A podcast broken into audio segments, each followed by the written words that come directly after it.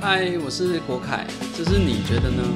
童年搭车的阴影伴随着我到现在，有如噩梦般形影不离。这么多年过去，家乡的交通没有太大的改善，真是让我的返乡之路困难重重。因为疫情的关系，为了避免长途的移动，已经有好一阵子没有回家。也因为这样，让我的思乡之情越来越深。祝福大家都能够安然的度过如此严峻的疫情。这里会分享一些人生的故事与经历，停下脚步，不要错过了。按下订阅，听完后也帮忙我分享给你身边的人。我们每周三与周六下午五点固定更新。今天要来跟大家分享的是老师们。对于老师，我有非常深刻的体悟。因为打球的关系，我国小转了一次学，国中也转了一次学。不得不说，转学这件事情对一个小孩子来说，真的不是一件容易的事，影响也非常的大。新环境、新同学、新老师，全然都是陌生的开始。加上不管转学到哪里，我都是离开家的。所以要自己生存下来，要有非常强的适应力，才能好好活着。挑战难度也是地狱等级的。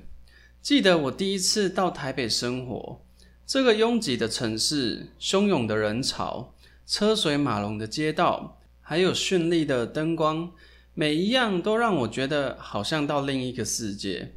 刚到台北的我，真的无所适从。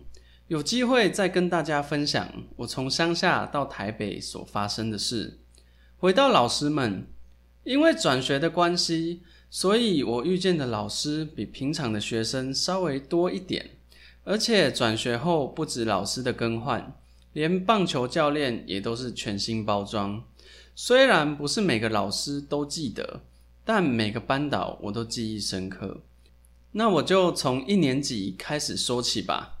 一二年级的导师是同一个，在第一季第六集《皮与肉的哀嚎》中有提到他，暴君一个。记得我小时候很害怕看牙医，每次要去看牙医就很紧张。不过如果不去看，蛀牙就会让我体会到人生的痛苦，所以对于牙齿没有太多好感。那时候我会在心里偷偷想，希望这个老师的牙齿通通蛀牙。痛死他，最好掉光光。那时候是真的很讨厌他，不过现在已经没什么感觉了。有些老师或父母很严厉，用一种激进虐待的方式在教育孩子。他们以为小孩子是猪肉吗？用力打，用力捅，打烂之后会比较好吃。也有些用高压的强迫，强迫孩子学很多技能，然后跟小孩子说。以后你会感谢我，不知道你有没有遇过这样的情况？我听过不少，也曾经遇见过，但我一点都没有感激他的心。比起激烈的冲突，我更喜欢用文明的方式沟通。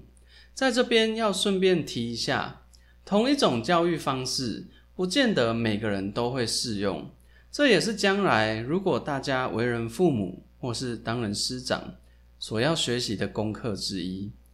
我也不是毫无感情的人，只是在他身上，我想不到一丝快乐的原因。那位导师是我不想去学校、讨厌上课的原因之一。当然，我还是有去，也当一个很棒、很乖的好学生。只是我会常常跟家里的人说，我不想读书了。然后我爸会告诉我，不爱读册就去 Q 赛。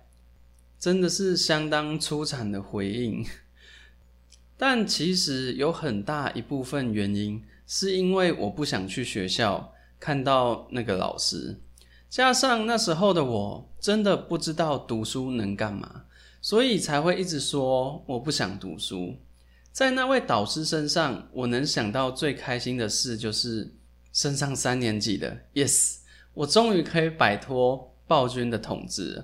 那种感觉真的是让我打从内心感到喜悦。记得那个时候，所有一二年级的学生都排队蹲在教室前的空地上，先重新分配好三四年级的班级。然后就看到前面有三四年级的老师在领取班级。那时候内心充满忐忑与期待，好像在抽奖的感觉，真的是既期待又害怕受伤害。很开心脱离暴君，但也很担心又再一次陷入绝境。到底是柳暗花明又一村，还是船到山穷水无路？让我们继续说下去。过了一段时间，一位看起来很年轻的女老师走到我们班级前面，皱着眉头，看起来有点严肃。我旁边的同学还跟我说，老师看起来很凶，但我想。只是因为当天太阳太大吧，不过内心还是紧张了一下，毕竟有前面一位班导的阴影在。就这样，班级跟老师都分配好了。相处后才发现，这个老师其实不太凶。虽然当我们考不好时，他依然会打人，但在我记忆中，那个打比较多是形式上的，不会真的很痛。而且他也比较不会随便打人的头，任意赏别人巴掌。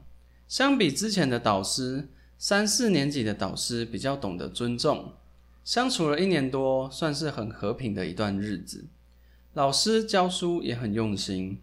不过有一次，我数学考九十五分，被这位老师叫到前面打了一下。他说：“以我的程度，不应该错这一题。”那时候我就感觉。哎呀，读书到底有什么用？考不好被处罚，考得好就可以继续活着。考得好但错，老师觉得不应该错的，还是要被处罚。不知道大家小时候读书有没有这种感觉？本来想说就这样要升上五年级了，结果四年级的时候我转学了。转学后才发现学的内容有点不同，课本也不一样。而且竟然还考英文，我的天呐！在转学前，英文只是一堂体验课，也没有考试。转学后突然要考英文，我什么都看不懂，也听不懂老师在讲什么。所以每次上英文课，我就只能点头，然后露出一个不失礼貌的微笑。还记得那位英文老师跟我说：“怎么我其他科目都这么好，就唯独英文这么差？”我没有回答他，但现在想想，没有学过不会也是很自然的。而且在球队的环境，要学习实在太难了，就好像要在没有水的地方学游泳一样，不是完全不可能，但真的不容易。整个球队没有人在读书，寝室永远就是喧嚣杂乱，没有一丝的安宁。在那样的环境下。很自然，我的功课也就开始慢慢退步。转学后的班导也是一个年轻女生，跟她没有太多的相处。那时候我的精力全部都放在如何在球队生存下去。这是我小学遇见的前三个班导，第四个班导是年纪稍大的一位男老师，那真的是一个精彩。还有球队的教练也是让我记忆深刻。是怎么样的状况呢？我们下集继续说。